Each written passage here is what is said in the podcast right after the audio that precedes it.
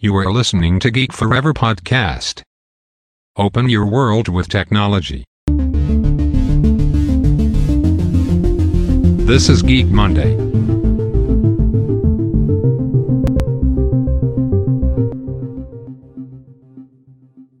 สวัสดีครับ ผมดนทลาดนจากดอดนบล็อกนะครับและนี่คือรายการ Geek Monday นะครับรายการที่จะมาเล่าเรื่องราวทางเทคโนโลยีที่น่าสนใจนะครับรวมถึงcase study ทางธุรกิจนะครับที่ผมจะมาเล่าฟังผ่านรายการ Geek Monday นะครับแต่ว่าใน EP นี้เนี่ยผมขอมาพูดถึงเรื่องราวที่กำลังมีความน่าสนใจเป็นประเด็นกันอยู่ ซึ่งนั่นก็คือการอัปเดตความสามารถใหม่นะครับของอบริษัทของอีลอนมัสก์นะครับนั่นก็คืออ Neuralink ที่กำลังมีความก้าวหน้าครั้งสำคัญมากๆนะครับ เป็นการอวดผลงานครั้งสำคัญเลยนะครับของอีลอน มัสก์ที่เป็นการเปิดเผยความคืบหน้าของโครงการ Neuralink นะครับบริษัทใหม่ของเขาที่เป็นการเชื่อมต่อ interface ระหว่างสมองและอคอมพิวเตอร์หรือเครื่องจักรกลที่จะปฏิวัติวงการ แล้วก็เป็นก้าวที่สำคัญนะครับที่จะทำให้มนุษย์เราเนี่ยต่อสู้กับความสามารถของ AI ที่นับวันเนี่ยยิ่งแข็งแกร่งขึ้นเรื่อยๆนะครับและมีประสิทธิภาพมากยิ่งขึ้นนั่นเองนะครับต้องบอกว่าผมเคยเขียนบล็อกเรื่องนี้ไปหลายโพสต์แล้วนะครับสำหรับเรื่องราวของ Neuralink นะครับแต่ว่า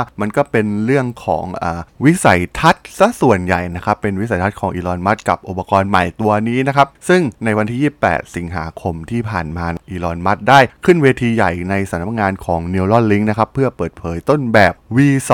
ของเครื่องนะครับ ที่รุ่น V2 เนี่ยจะบรรจุอิเล็กโทรดมากถึง 1,024 ตัว แล้วก็จะ ใช้เพียงแค่การสัมผัสกับเปลือกผิวเปลือกนอกของสมองมนุษย์เพียงเท่านั้นนะครับ ถือว่ามันเป็นก้าวสำคัญมากๆนะครับกับเทคโนโลยีดังกล่าวนี้นะครับ หลายๆ บริษัทก็กำลังพัฒนาเทคโนโลยีในส่วนนี้อยู่ ความหวังของอีลอนมัสเองเนี่ยก็จะมาช่วยเหลือผู้ป่วยนะครับ ไม่ว่าจะเป็นส่วนของการพิการนะครับ การตาบอดอหูที่ไม่ได้ยินนะครับ หรือว่า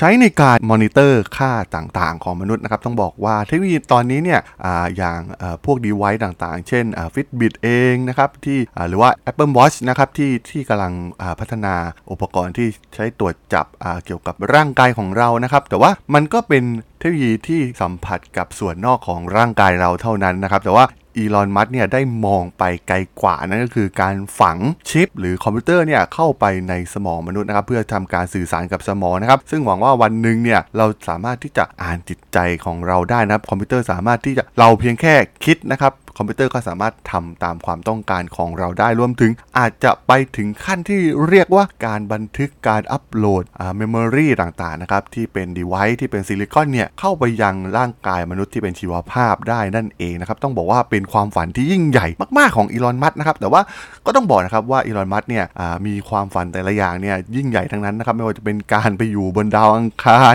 การสร้างรถไฟฟ้า การสร้างไฮเปอร์ลูปซึ่งสิ่งต่างๆเหล่านี้เนี่ยอตอนแรกมันก็เป็นไอเดียเพียงแค่เพ้อฝันนะครับ แต่ว่าอีลอน มัสก็เชื่อว่าเขาเนี่ยสามารถที่จะทำสิ่งเหล่านี้ได้นั่นเองนะครับ ซึ่งความคืบหน้าล่าสุดของตัว V2 ที่ปล่อยออกมาของอตัว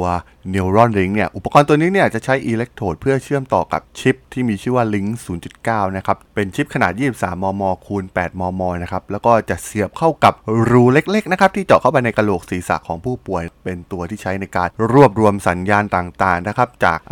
ร่างกายของมนุษย์นั่นเองนะครับ โดยข้อมูลเนี่ยจะมีการส่งข้อมูลได้ความเร็วในระดับเมกะบิตต่อวินาทีนะครับและด้วยเทคโนโลยีทางด้านแบตเตอรี่นะครับต้องบอกว่าทางอีลอนมัสเองเนี่ยก็ มีบริษัทพื้นฐานที่พัฒนาเทคโนโลยีทางด้านแบตเตอรี่อยู่แล้วด้วยนะครับ ซึ่งอุปกรณ์เหล่านี้เนี่ยยังไงมันก็ต้องใช้แบตเตอรี่ในการทำงาน ซึ่งมีข่าวมาว่า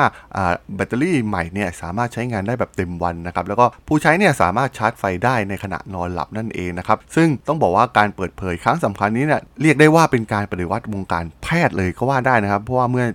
ตัวชิปตัวนี้เนี่ยสามารถวัดอุณหภูมิ วัดความดันและการเคลื่อนไหวของผู้ป่วยนะครับซึ่งอาจจะให้คำเตือนร่วงหน้านะครับเกี่ยวกับอาการหัวใจวาย หรือโรคหลอดเลือดสมอง ซึ่งเป็นหนึ่งในสาเหตุที่สำคัญที่ฆ่าชีวิตมนุษย์ในลำดับต้นๆของโลกเราก็ว่าได้นะครับ เราเห็นได้ว่าจากข่าวที่มีอยู่มากมายนะครับ ทั้งดารานักแสดงหรือว่าคนดังๆ ในวงการต่างๆนะครับ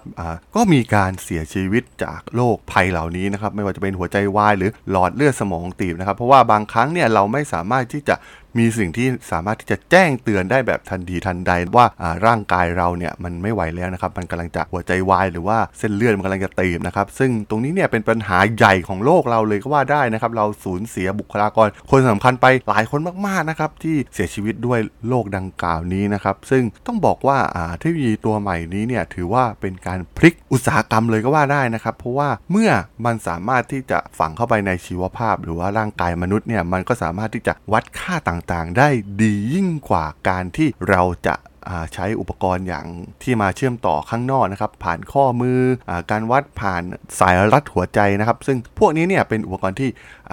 ใช้เชื่อมต่อกับส่วนนอกของร่างกายนะครับ แต่ว่าการเชื่อมต่อกับภายในร่างกายเนี่ยมันให้ข้อมูลที่มากกว่าอยู่แล้วนะครับ แล้วก็ที่สำคัญก็คือมันสามารถติดตัวเราไปได้ตลอดเวลานะครับ เพราะว่ามันฝังอยู่ในสมองเรานั่นเองนะครับ ซึ่งความน่าสนใจก็คือส่วนของเรื่องของความดันนะครับ เราจะเห็นได้ว่าส่วนใหญ่อุปกรณ์ที่อย่างเช่น Fitbit หรือ Apple Watch เองเนี่ยมันก็ไม่สามารถที่จะวัดเรื่องของความดันได้อย่างแม่นยำพอนะครับ แต่ว่าการฝังเข้าไปข้างในเนี่ยมันก็อาจจะทำให้อ่านค่าพวกนี้ได้อย่างมีประสิทธิภาพมากยิ่งขึ้นนั่นเองนะครับ ซึ่งต้องบอกว่าความดันนี้ก็เป็นสาเหตุของหลายๆโรคนะครับไม่ว่าจะเป็นโรคหัวใจโรคเบาหวานโรคความดันโลหิตสูง หรือว่าโรคเส้นเลือดในสมองตีบต่างๆเนี่ยก็ล้วนแล้วแต่มาจากปัญหาเรื่องของความดันของผู้ป่วยนะครับ แต่ว่าส่วนใหญ่เนี่ยคนก็จะประมาทกันนะครับไม่ไปเช็คร่างกายคิดว่าตัวเองยังแข็งแรงนะครับ แต่ว่าข้างในร่างกายเราเนี่ยเราไม่สามารถรู้ได้นะครับ แต่ว่าการใช้อุปกรณ์ที่สามารถที่จะฝังเข้าไปในร่างกายเนี่ยมันก็จะช่วยให้มอนิเตอร์ทุกสิ่งทุกอย่างได้ในอนาคตนั่นเองนะครับต้องบอกว่าถือว่าเป็นการปฏิวัติวงการแพทย์ที่น่าสนใจมากๆนะครับหากอุปกรณ์ตัวนี้เนี่ยออกมาใช้งานได้จริง แต่ว่าในการสาธิตในการทดลองครั้งนี้นะครับมัดได้เปิดเผยการทดลองโดยทดลองกับหมู 3 ตัว ซึ่งมีชื่อว่าจอยส์แล้วก็เกอร์ตรูดนะครับแล้วก็โดโรธีนะครับโดยจอยเนี่ยไม่ได้รับการปลูกถ่ายส่วนโดโรธีเนี่ยได้รับการปลูกถ่ายแต่ว่าทำการถอด ส่วนประกอบออกไปในภายหลังนะครับ ส่วนเกอร์ตูดเนี่ยได้รับการปลูกถ่ายแล้วก็อุปกรณ์ตัวนิวรอนริงเนี่ยก็ยังฝังอยู่ในตัวของมันนะครับ เพื่อนำข้อมูลมาเปรียบเทียบผลกระทบจากทั้ง 3 ตัวอย่างว่ามีความมีสุขภาพดีมีสุขภาพที่ปกติหรือไม่นะครับ หลังจากใส่อุปกรณ์เหล่านี้ไปเพื่อเปรียบเทียบการทำงานกับหมูที่ไม่ได้ใส่ หมูที่ใส่และถอด แล้วก็หมูที่ยังใส่อยู่นะครับ ซึ่งก็พบว่าได้ผลการทดลองที่น่าสนใจมากๆนะครับ ที่ร่างกายของหมูเหล่านี้ก็ยังแข็งแรงดีอยู่ แล้วก็ต้องบอกว่าก่อนหน้านี้เนี่ยทางนิวรอนริงเนี่ยได้ทำการทดสอบกับหนูไปแล้วนะครับ ซึ่งในหนูเนี่ยผลลัพธ์ค่อนข้างดีเยี่ยมมากๆนะครับ เพราะว่ามัสเคย กล่าว เคยออกมากล่าวว่าลิงเนี่ยสามารถที่จะควบคุมคอมพิวเตอร์ด้วยสมองหนูได้นะครับแล้วก็ถือว่าเป็นการพิสูจน์ทฤษฎีของเขานะครับว่ามันสามารถทำได้จริงนะครับซึ่งในการทดลองกับผู้ป่วยที่เป็นมนุษย์เนี่ยก็ถือว่าเป็น phase ต่อไปของ Neuralink นะครับที่จะมาทดสอบกันนะครับว่ามันสามารถที่จะใช้กับมนุษย์ได้จริง ๆ หรือไม่นะครับซึ่งที่มีการเปิดเผยข้อมูลออกมาเนี่ย Neuralink เนี่ยสามารถที่จะติด ตั้งโดยได้รับการออกแบบมาในการปลูกถ่ายได้อย่างสมบูรณ์นะครับ ซึ่งมีการเปิดหนังศีรษะออกมาแล้วก็เอาส่วนหนึ่งของกระโหลกออก แล้วก็ใส่อิเล็กโทรดเหล่านี้เข้าไปนะครับ พร้อมชิปคอมพิวเตอร์ แล้วก็ ปิดลงไปนะครับ มันเป็นการผ่าตัดปลูกถ่ายแบบง่ายๆนะครับไม่ได้ฝังเข้าไปลึกถึงชั้นสมองของเรานะครับอ่าเป็นการหลบเลี่ยงการตกเลือดนะครับที่ปัญหาที่อาจจะเกิดขึ้นได้ ซึ่งเช่นเดียวกับ Fitbit Apple Watch และก็เทคโนโลยีอุปกรณ์สวมใส่อื่น ๆ ที่มีอยู่ในตลาดขนาดนี้นะครับ ซึ่งแน่นอนนะครับเป็นอุตสาหกรรมที่มีขนาดใหญ่มากๆนะครับแล้วก็มัสเนี่ยเห็นประโยชน์ของสุขภาพนะครับนอกเหนือจากการที่จะนำมาใช้เพียงแค่สื่อสารคอมพิวเตอร์กับสมองโดยตรงนะครับซึ่งแน่นอนนะครับว่ามันช่วยเหลือผู้ป่วยได้อีกมากมาย แล้วก็ถ้าพวกเขาเนี่ยสามารถทำให้มันสามารถใช้งานง่าย แล้วก็ฝังเข้าไปได้ง่าย ๆ เนี่ยก็จะทำให้อ่าถือเป็นหนึ่งในอุปกรณ์ที่น่าจะเป็นอุปกรณ์ยอดนิยมในอนาคตนะครับ มนุษย์เราเนี่ยอาจจะฝังชิปกันเป็นเรื่องปกติในอนาคตนะครับ แล้วก็อุปกรณ์ เหล่านี้ก็ต้องบอกว่าเป็นมาตรฐานใหม่ของ อาจจะเป็นวงการแพทย์เลยก็ว่าได้นะครับ ต่อไปเนี่ยลองคิดถึง business model ต่างๆ ที่จะเกิดขึ้นนะครับ เพราะว่าข้อมูลต่างๆ เหล่านี้เนี่ยถ้ามีการเปิด Open นะครับ เราก็อาจจะสามารถที่จะใช้กับคลินิกต่างๆ โรงพยาบาลต่างๆ สามารถที่จะมาเชื่อมต่อข้อมูลเหล่านี้ออกไปได้นั่นเอง แล้วก็ทำให้แพทย์เนี่ยสามารถที่จะวิเคราะห์โรคต่างๆ ได้ดียิ่งขึ้นนะครับแล้วก็ที่สำคัญก็คือเป็นการเตือนนะครับสิ่งการเตือนเนี่ยเป็นสิ่งสำคัญมากๆนะครับเพราะว่าบางครั้งเนี่ยเราไม่ค่อยเชื่อส่วนที่บางครั้งการตรวจเลือดตรวจที่ไม่ละเอียดเนี่ยมันก็ทำให้เราเนี่ยไม่ค่อยเชื่อถือนะครับ เราอาจจะประมาทในเรื่องของร่างกายของเรานะครับ แต่ว่าอุปกรณ์เหล่านี้เนี่ยจะช่วยให้เราเนี่ยมนุษย์เราเนี่ยตระหนักถึงภัยอันตรายของโรคภัยไข้เจ็บมากยิ่งขึ้นนั่นเองนะครับ โดยเฉพาะเรื่องของโรคที่ฆ่าชีวิตมนุษย์เราไปมากมายนะครับ อย่างโรคหัวใจวายหรือโรคหลอดเลือดสมองตีบนั่นเองนะครับ แต่ก็ไม่ใช่ว่าทุกฝ่ายจะเห็นด้วยสัทีเดียวนะครับ เพราะว่าเมื่อวันอังคารที่ผ่านมาเว็บไซต์ทางด้านไม่ได้เข้าอย่าง Stat News นะครับที่เกี่ยวกับอุตสาหกรรมทางการแพทย์เนี่ยได้ให้รายละเอียดเกี่ยวกับความวุ่นวายที่เกิดขึ้นในนิวโรลิงนะครับโดยมีอดีตพนักงาน 5 คนมาบรรยายวัฒนธรรมภายในขององค์กรที่ดูเหมือน จะมีความวุ่นวายแล้วก็มีความกดดันมากๆนะครับ แล้วก็มีการให้รายละเอียดเกี่ยวกับระยะเวลาที่เร่งด่วนนะครับ โดยเฉพาะการที่มัสก์เข้ามา control เนี่ยก็ส่วนใหญ่ก็จะหวังผลโดยเร็วนะครับ แล้วก็ มีการผลักดันให้เทคโนโลยีเนี่ยก้าวไปข้างหน้าอย่างรวดเร็วเกินไปนะครับส่งผลให้การทดลองในสัตว์บางส่วนเนี่ยล้มเหลวนะครับซึ่งมีอดีตพนักงานคนหนึ่งได้กล่าวว่า Neuralink เนี่ยได้ย้ายการทดลองจากหนูไปสู่สัตว์เลี้ยงลูกด้วยนมเนี่ยเร็วกว่าที่คาดไว้ในวงการแพทย์เมื่อเทียบกับงานวิจัยอื่นๆนะครับซึ่งแน่นอนนะครับว่าทาง Neuralink ก็ได้มาตอบสนองต่อบทความของ Stat n e w โดยบอกว่าข้อความเหล่านี้เนี่ย บางส่วนเนี่ยอาจจะไม่จริงนะครับ แล้วก็หรือข้อความทั้งหมดเนี่ยอาจจะเป็นเท็จทั้งหมดนะครับ ซึ่ง Neuralink ก็ได้มาตอบโต้ในเรื่องราวดังกล่าวนี้ออกมาแล้วนะครับซึ่งก็ต้องบอกว่าน่าสนใจมากนะครับ มีคนทั้งเห็นด้วย แล้วก็มีหลายๆ คนที่เป็นนักเทคโนโลยี รวมถึงแพทย์ที่ก็เห็นด้วยกับเทคโนโลยีของอีลอน มัสนะครับ แต่ก็ต้องบอกว่าความสำเร็จของ Neuralink เนี่ยก็ขึ้นอยู่กับการโน้มน้าวให้มนุษย์เราเนี่ยไปติดตั้งชิปในสมอง แล้วก็มันเป็นเรื่องที่ยุ่งเกี่ยวกับเรื่องของกระแสประสาทของเรานะครับ ซึ่ง แน่นอนนะครับ การขายเนี่ยมันไม่ใช่เรื่องง่ายแน่นอนนะครับ เพราะว่ามันเป็นเรื่องของการแพทย์ด้วย แล้วก็เรื่องของเทคโนโลยีด้วยนะครับ มันไม่สามารถที่จะขายแบบแมสได้เหมือนอุปกรณ์อื่นๆนะครับที่เป็นอุปกรณ์สวมใส่ไม่ว่าจะเป็น Fitbit หรือว่า Apple Watch นะครับซึ่งแน่นอนนะครับว่ามันเป็นมุมมองที่ยากมากๆนะครับในการขายแล้วก็มีหลายคนที่ออกมาตอบโต้ในประเด็นนี้อ่าอย่างเช่นแม็กนิวลอนเนี่ยซีอของ b r a i n c o เนี่ยได้กล่าวว่าอ่าแน่นอนนะครับมีกลุ่มผู้คนที่สนใจเทคโนโลยีนี้นะครับแต่ว่าอ่าดูเหมือนว่านิวลอนลิงของอีลอนมัสเนี่ยมันเป็นการรุกรานส่วนประกอบของร่างกายของเรามากเกินไปนะครับ ซึ่งมันเป็นเรื่องยากนะครับที่จะทำให้ผู้คนยอมรับได้ในปัจจุบันนั่นเองนะครับ แล้วก็ความเสี่ยงด้านความปลอดภัย รวมถึงปัญหาเรื่องสุขภาพของการปลูกถ่ายเนี่ยมันเป็นประเด็นที่สำคัญมากๆนะครับกับออุปกรณ์ตัวใหม่นี้ ซึ่ง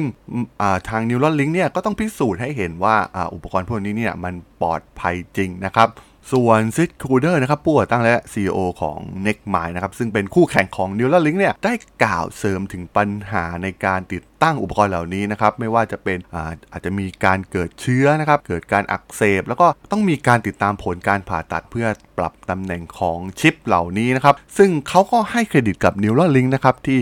ที่เป็นบริษัทที่กระตุ้นให้ผู้คนเนี่ยหันมาสนใจในส่วนของการเชื่อมต่อสมองกับคอมพิวเตอร์นะครับถือว่าเป็นเป็นบริษัทที่สร้างกระแสได้อย่างน่าสนใจเลยทีเดียวนะครับซึ่งต้องบอกว่าผลงานที่ผ่านมาของอีลอนมัสก์เนี่ยเขามองเพียงปัญหาใหญ่ๆของโลกเราเป็นหลักนะครับ ไม่ว่าจะเป็นเรื่องของพลังงานทดแทน การเดินทางในอวกาศ หรือว่าโครงการใหม่อย่าง Neuralink นะครับ ซึ่งล้วนแล้วแต่ต้องใช้จำนวนเงินมหาศาลนะครับในการสร้างฝันของเขาเนี่ยให้สำเร็จขึ้นมาได้นะครับ แล้วก็ที่สำคัญเนี่ยเขามีความสามารถอ่าอย่างเหลือเชื่อนะครับในการหลอมรวมกันอย่างกลมกลืนของซอฟต์แวร์อิเล็กทรอนิกส์วัสดุล้ำสมัยแล้วก็ประสิทธิภาพของคอมพิวเตอร์ เพราะว่ามันคือพรสวรรค์ที่ยิ่งใหญ่ของอีลอน มัสก์ที่ยากจะหาใครเทียบได้ในยุคนี้นะครับ ต้องบอกว่าทั้ง SpaceX Tesla หรือว่า Solar City หรือว่าไม่ว่าจะเป็นโครงการอย่าง Hyperloop นะครับ มันเป็นโครงการที่ล้วนแล้วแต่อยู่ในอุตสาหกรรมที่มี Impact ต่อโลกเราอย่างมหาศาลนะครับ ต้องบอกว่าทุกสิ่งที่อีลอน มัสก์ทำเนี่ย มีหลายคนเนี่ยเคยปามาดไว้ว่าเรื่องเป็นเรื่องที่เพ้อฝันนะครับ ไม่มีทางเป็นไปได้ แต่ว่ามัสเนี่ยก็ได้พิสูจน์ครั้งแล้วครั้งเล่านะครับว่าแม้จะเป็นเรื่องที่ยิ่งใหญ่แค่ไหนหรือยากเย็นเพียงใดนะครับเขาก็สามารถทำมันให้เห็นเป็นผลประจักษ์ได้สำเร็จนั่นเองนะครับผม สำหรับใน EP นี้นะครับที่ว่าด้วยเรื่องราวของการอัปเดตของ n e u r a l i n k ของ Elon Musk นะครับผมก็ต้องขอจบไว้เพียงเท่านี้ก่อนนะครับสำหรับเพื่อนๆที่สนใจเรื่องราวาทางเทคโนโลยีเหล่านี้นะครับ สามารถติดตามกันได้นะครับ ทางช่อง Geek Forever Podcast นะครับ ตอนนี้ก็มีอยู่ในแพลตฟอร์มหลักๆ ทั้ง Podbean Apple Podcast Google Podcast Spotify YouTube นะครับ แล้วก็จะมีการอัปโหลดลงแพลตฟอร์ม b l o g d i t ในทุกๆ ตอนอยู่แล้วด้วยนะครับถ้าอย่างไรก็ฝากกด Follow ฝากกด Subscribe กันด้วยนะครับแล้วก็ฝากเพจ ด.ดล็อกกันด้วยนะครับฝากไลค์ฝากแชร์กันด้วยนะครับสำหรับใน EP นี้เนี่ยผมก็ต้องขอลากันไปก่อนนะครับ เจอกันใหม่ใน EP หน้านะครับผมสวัสดีครับ